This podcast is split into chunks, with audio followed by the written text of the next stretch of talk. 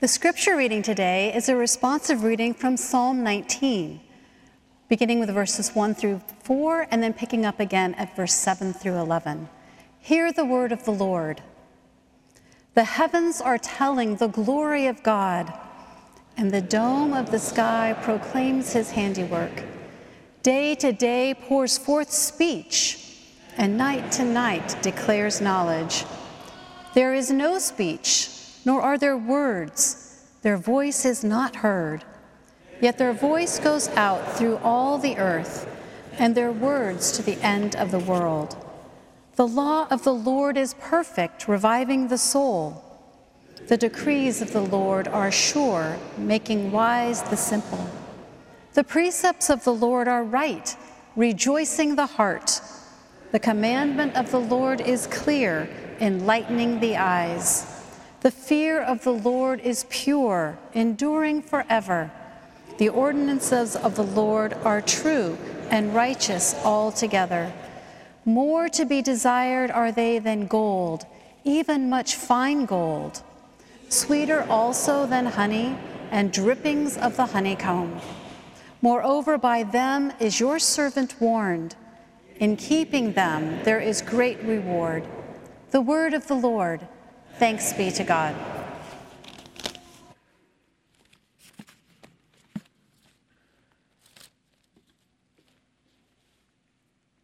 Let us bow before God in prayer. Let us pray.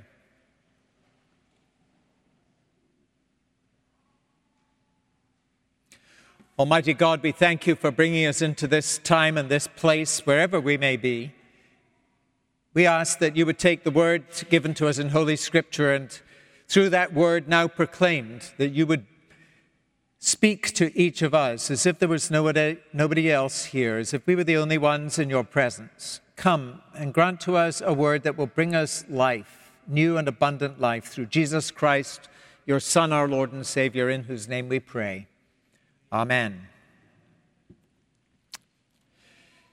In our sermons through the summer, we're looking together at the basic elements of Christian faith, calling the series Contours of Faith. Last Sunday, Pastor Lisa Larson focused our attention on what Jesus teaches about prayer, about talking to God, about the kinds of things that we're to talk to God about, and the willingness of God to listen to our prayers, and the relationship with God that God wants us to have with God that comes in large part through our conversation, our own ongoing conversation with God in prayer. In fact, one of the great truths that Lisa shared last week was that you cannot become intimate with anyone that you don't talk to.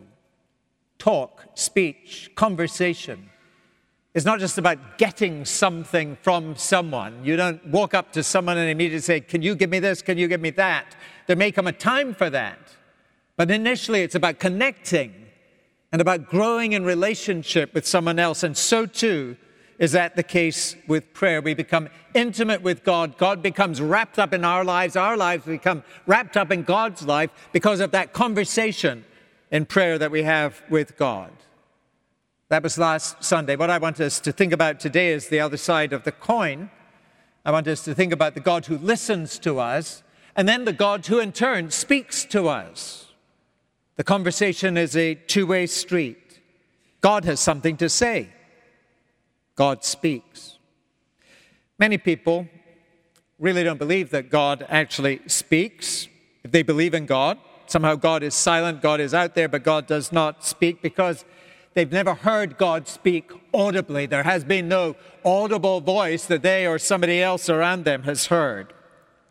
In fact, I'm not 100% sure that I have actually myself ever heard God speak like that, though on three occasions that I can remember, and perhaps there are some other occasions, three occasions in the last 50 years, so that's not very frequently. But I've discovered the voice in my conscience was so loud, so powerful, with words that really seemed to come out of the middle of nowhere. And it very, very much seemed to me as if God was speaking to me from the outside, coming inside. One of those occasions I've shared with some of you, and it was about my coming here to National in 2010. It was Christmas Eve in 2010. I came in 2011. It was Christmas Eve in 2010. and the Christmas Eve service was going on in my former congregation. And as with Christmas Eve services anywhere, it was holy, it was peaceful, it was beautiful, it was wonderful. I was looking out over the congregation as I'm now looking out over you, and this is where I wanted to be right in front of this congregation. And then out of nowhere, a voice entered my head, and it was a very clear and overwhelming voice, and it said, in a way that I could not have invented, You won't be here next year. I looked out, and I wanted to be there next year. These were the people I wanted to be with. But it was inescapable. You won't be here next year. And strange as it seemed, that was true. I had no contact with National at that time, no clue what was going to happen. But the voice was remarkably clear and was a part, not the only part, but a part of my decision making process, which led me here. So I think God does speak audibly, but even if God doesn't speak audibly or in a way that is audible to you, and I said, well, that's three times in 50 years, so that's not very often. That doesn't mean that God doesn't speak. In fact, I can think of at least two reasons why we might think that God doesn't speak, even if God does speak. And the first reason is this that we're just not listening. We're just not listening. If you don't think that God speaks, maybe it's because you or I, we are just not listening. We're not paying attention to God. Maybe you remember, those of you who were here last Sunday, a story that Lisa told about a man who owned an ice house and lost a valuable watch in the middle of the sawdust inside. Listen again to the story she told last week. She said, He made a thorough search of the building, carefully raking through the sawdust, but didn't find it. His workers looked also, but no one was able to find it. When the noon whistle blew, all the workers vacated the building to eat. While they were away, a little boy who had heard about their unsuccessful search slipped inside the ice house. He soon found the watch. Amazed, the owner asked him how he found it. It was simple, he explained. I closed the door, lay down quietly in the sawdust. I just kept very still, and soon I heard the watch ticking. I followed the sound until I found it. Sometimes I think it's true we don't hear God's voice because we're not listening. God is speaking, but we are not listening. In the busyness of life, we don't stop like that little boy had to do. The others were busy, they were looking, but they weren't still. And in the stillness of that moment, he heard the voice, which they might have said that tick tock wasn't there to be heard, but it was there to be heard. Maybe we are just not paying attention to God.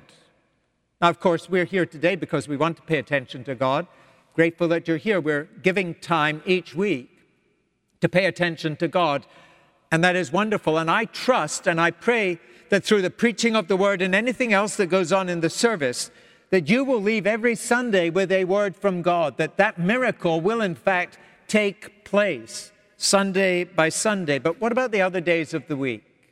When life is busy and we're rushing in all kinds of different directions, I would challenge you to listen for God's voice every day and not just Sunday. We commit time to different things in life. We commit time to eat, hmm, maybe 20, 30 minutes, maybe an hour every day to eat.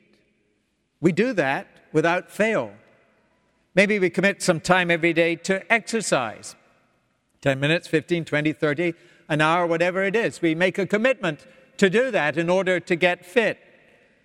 We brush our teeth. Hope you brush your teeth what, five minutes, maybe five minutes a day to brush your teeth? We make that commitment day after day. What about five minutes for God? Just start with five minutes for God. Stop everything. Listen for God. Maybe we will hear God speaking in ways we have never heard God speaking before and find that, in fact, the God of the universe actually does speak to us. Maybe we're not listening. We need to think about that if we think that God doesn't speak to us. But sometimes when we don't hear God's voice, it's not just a matter of stopping and being still, it's a matter of tuning in to the right wavelength to hear what God is saying to us. The right frequency. If God is the broadcaster, as it were, God is the one who chooses the frequency that we must tune into in order to hear what God has to say. Are you tuning in to the right frequency, the right wavelengths? And what are those frequencies? What are those wavelengths? Well, our passage of Scripture today speaks of a couple that we need to pay attention to two wavelengths or frequencies on which God broadcasts God's voice. So turn in your bulletin to the Scripture, to Psalm 19, and you'll see that the first wavelength, the first frequency that God uses to speak to us is in the realm of, realm of nature, the world of creation, the world of matter that God has brought into being. God speaks through what God has created. This God of the vast universe of 2,000 billion galaxies has used everything that God makes to be a channel of his voice into our lives. Just as any artist speaks through the canvas, God speaks through creation. So listen again the heavens are telling the glory of God, and the dome of the sky proclaims God's handiwork. Day to day pours forth speech. I mean, God is speaking. Night to night declares knowledge. But sure, there is no speech, nor are there words. Their voice is not heard. That's what we think most of the time. Yet, their voice goes out through all the earth, and their words to the end of the world. God speaking through the created order of things. There is no question that with all the city lights around about us, we miss the full glory of the night sky that most people through most of history have seen every single day of their lives. They look up to the heavens, and the heavens are filled with all the stars of the universe. And we miss that. We really miss that when it comes to believing in the God who has the power to speak to us. But I do believe that if we stop and listen, even in the daytime, there are things that will catch our attention, and they will be intimations of God and the presence of God and the Word of God within our lives. And that if we're careful, we can find some place, and maybe you know where, where this place is, in all of creation, or in the midst of the things that we have made in the name of God, where you find God speaking. I like mountains. Like being on mountaintops looking down, I like looking up, and I find that God speaks to me there. Some people like valleys, deep in the woods somewhere. Others like the noise of the city. Some of us can't wait to get away from the noise of the city, but somehow that hubbub speaks about life and energy. And God is in the midst of that for some people, or a room in your house, a chair in your house. But when you settle down, somehow the voice of God becomes clearer, here, of course, in the sanctuary. Time and again, perhaps this is where we have heard God speak to us. Where's that place? Where's that space, part of the material universe, in which God speaks to you? Are you tuning in to that?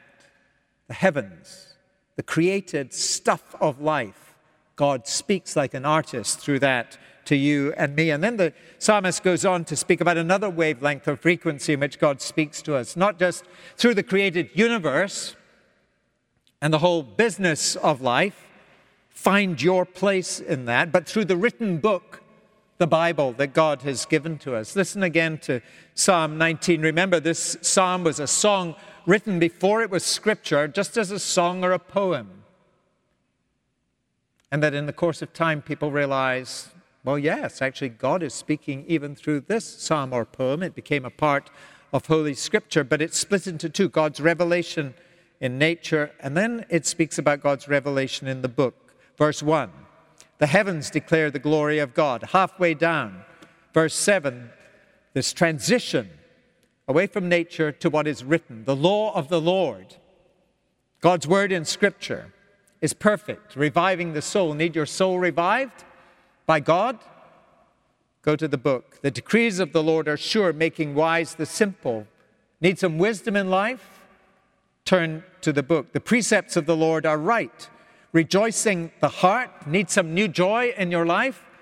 Turn to the book. The commandment of the Lord is clear, enlightening the eyes. Need some enlightenment? We all do. More to be desired are they than gold, even much fine gold, sweeter also than honey, than the drippings of the honeycomb. So, if we want to tune into God's voice, we need to know that God does speak to us, not only through places and spaces, the created order of things, if we're still enough to listen, but also through the written word in the pages of the Bible. And through that written word, God wants to shape the nature and the character of our lives. Let me share three ways in which I think God uses the book to shape our lives, to recreate our lives, so that we become more like the Savior, whose path we follow, more like Jesus himself. Sometimes, as Psalm 19 says, God speaks to us through commandments, through commandments, the do's and don'ts, rules and regulations and principles that we find in the Bible. We have, for example, the Ten Commandments in the books of Exodus and Deuteronomy. We have in the teaching of Jesus in the Gospel the two great commandments love God, love your neighbor. These are commands. We have the Great Commission to go and share the message of Jesus with the whole wide world. Not a suggestion, but a commandment. And there are many more commandments in the pages of Scripture rules and regulations. There are some people who don't like that, the idea that we have these rules and these regulations. They say, well, you know, just as I'm beginning to enjoy something, God says, stop it. That's God's command. And that's how they think about commandments as sort of a killjoy approach from God to them. So let's throw all of these things out. But not so fast, not so fast. Commandments and rules and regulations are actually critical for life, and indeed they're critical for joy in life if in fact you're able to see life, as it were, as a game that God gives us to play, within which we will find our greatest joy and greatest fulfillment. Let me put it like this there is no such thing as a sport or a game which has no rules. It is the rules that define the game, that create the game out of nothing. And it's only when we play by the rules that actually we can flourish within the course of whatever game it is that we're playing. Children playing, they know the rules, they play the game.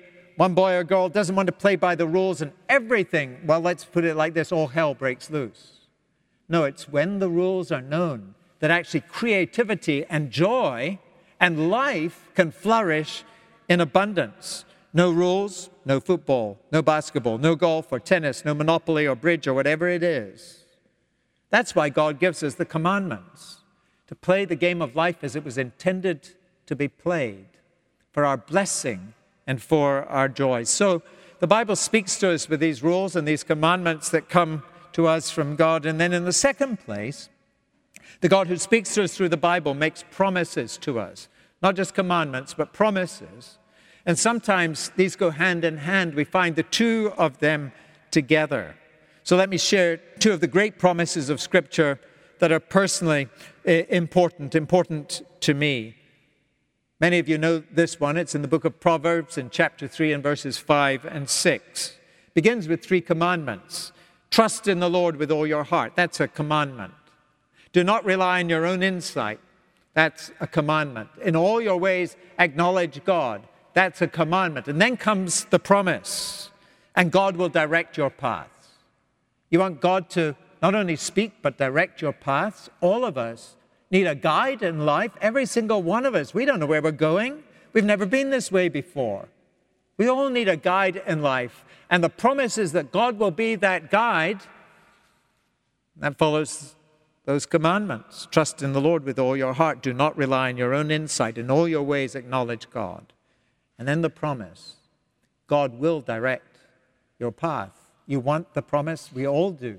A foundation for life linked to those commandments. Or in the letter to the Romans, another promise preceded by some gentle commandments, not so forcefully stated. The Apostle Paul in Romans chapter 10 says, If you confess with your mouth that Jesus is Lord and believe in your heart that God raised him from the dead, you will be saved. You want salvation? You want to enter into a relationship with God that nothing can break now and through all eternity? Two things. Two things need to be done. You need to believe that God has the power to raise the dead. because we are dead in our trespasses and sins. He did this in Jesus, He will do this for us. We need to believe it in our heart, but what is in our heart must come out on our lips as well. If you confess with your lips that Jesus is Lord, you need to do that. It's sort of a command. Believe in your heart that God raised him from the dead. That's a command you need to believe. Then the promise flows from that. So God speaks in the Bible through commandments and through promises. And then a third way in which God speaks in the Bible that I want to share with you, and that is through stories. Through stories. Almost half of the Bible, over 40% of the Bible, is comprised not of promises, not of commands, but of stories. Story after story after story in the pages of Scripture. Here's a word from a book publisher, not a Christian as far as I know, by the name of Tom Corson Knowles, who writes about the power of stories from a secular point of view. This is what he says The human brain is hardwired to communicate through stories. Everyone has a story to tell, every culture has stories to tell. Kids can't wait to hear a good story. You'll bore most people with a presentation about financial numbers, but just about any room of people will be captivated by a decent story told well. Stories connect us to universal truths about ourselves and our world. When important teachings are embedded in a story, we embrace that information uniquely because we tend to remember not just the facts or the elements in the story, but also the underlying emotions, passions, fears, sadness, hardships, and joys. When a story moves us, we're often motivated to take action without there having to be a commandment. We have a sense that the story is leading us in a certain direction, and there's energy within the story which moves us to action. Stories shape our perception of the world and help create our identities, how we think about the world, and how we live our lives. That's how stories works. That's how our nation works. We tell stories about our wars, for example, our wins and our losses. They shape us, whether it's the War of Independence, the Civil War, World War II, Vietnam, Iraq, Afghanistan. Each of these carries with them a certain set of stories which define who we are, and depending where we are on the generational scale, some of those stories will have more impact than others, but they have a powerful impact on our lives. We tell stories about the origin of our nation that also shape us. And we come to realize that we pick and choose the stories we tell, and there's some stories we choose not to tell, which we don't like so much. And we need to tell whether it's about slavery or justice or injustice. And if we choose not to tell stories, that will shape us too. If we choose to tell them, that will shape us as well. The stories we tell or don't tell have the power to shape our lives, those in, included and those omitted. In fact, stories are so powerful in life that very often we take the data of life and we choose to deal with the data in such a way that the story will t- stay intact and we will mess up the data in order for the story to stay intact. This is a real danger in science where somebody is desperate to be the first person to prove something. And it happens from time to time. They will manipulate the data to make sure they get the result they want. We're human. It can happen that way. It can also happen with stories we tell about elections. There are stories we want to believe, and they are so powerful that we will interpret the data through the story.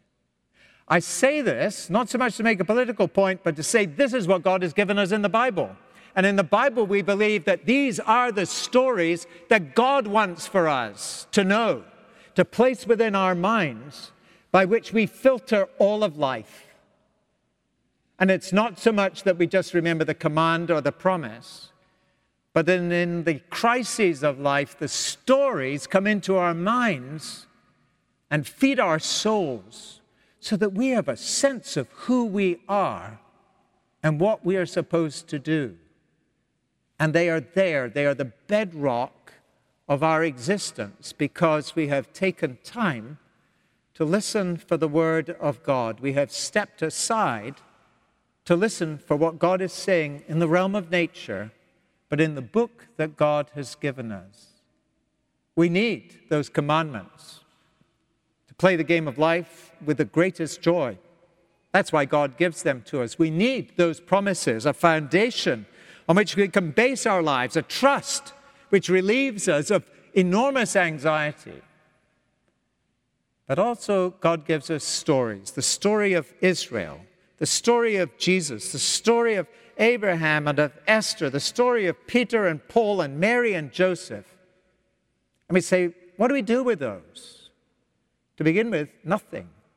You just place them in your life.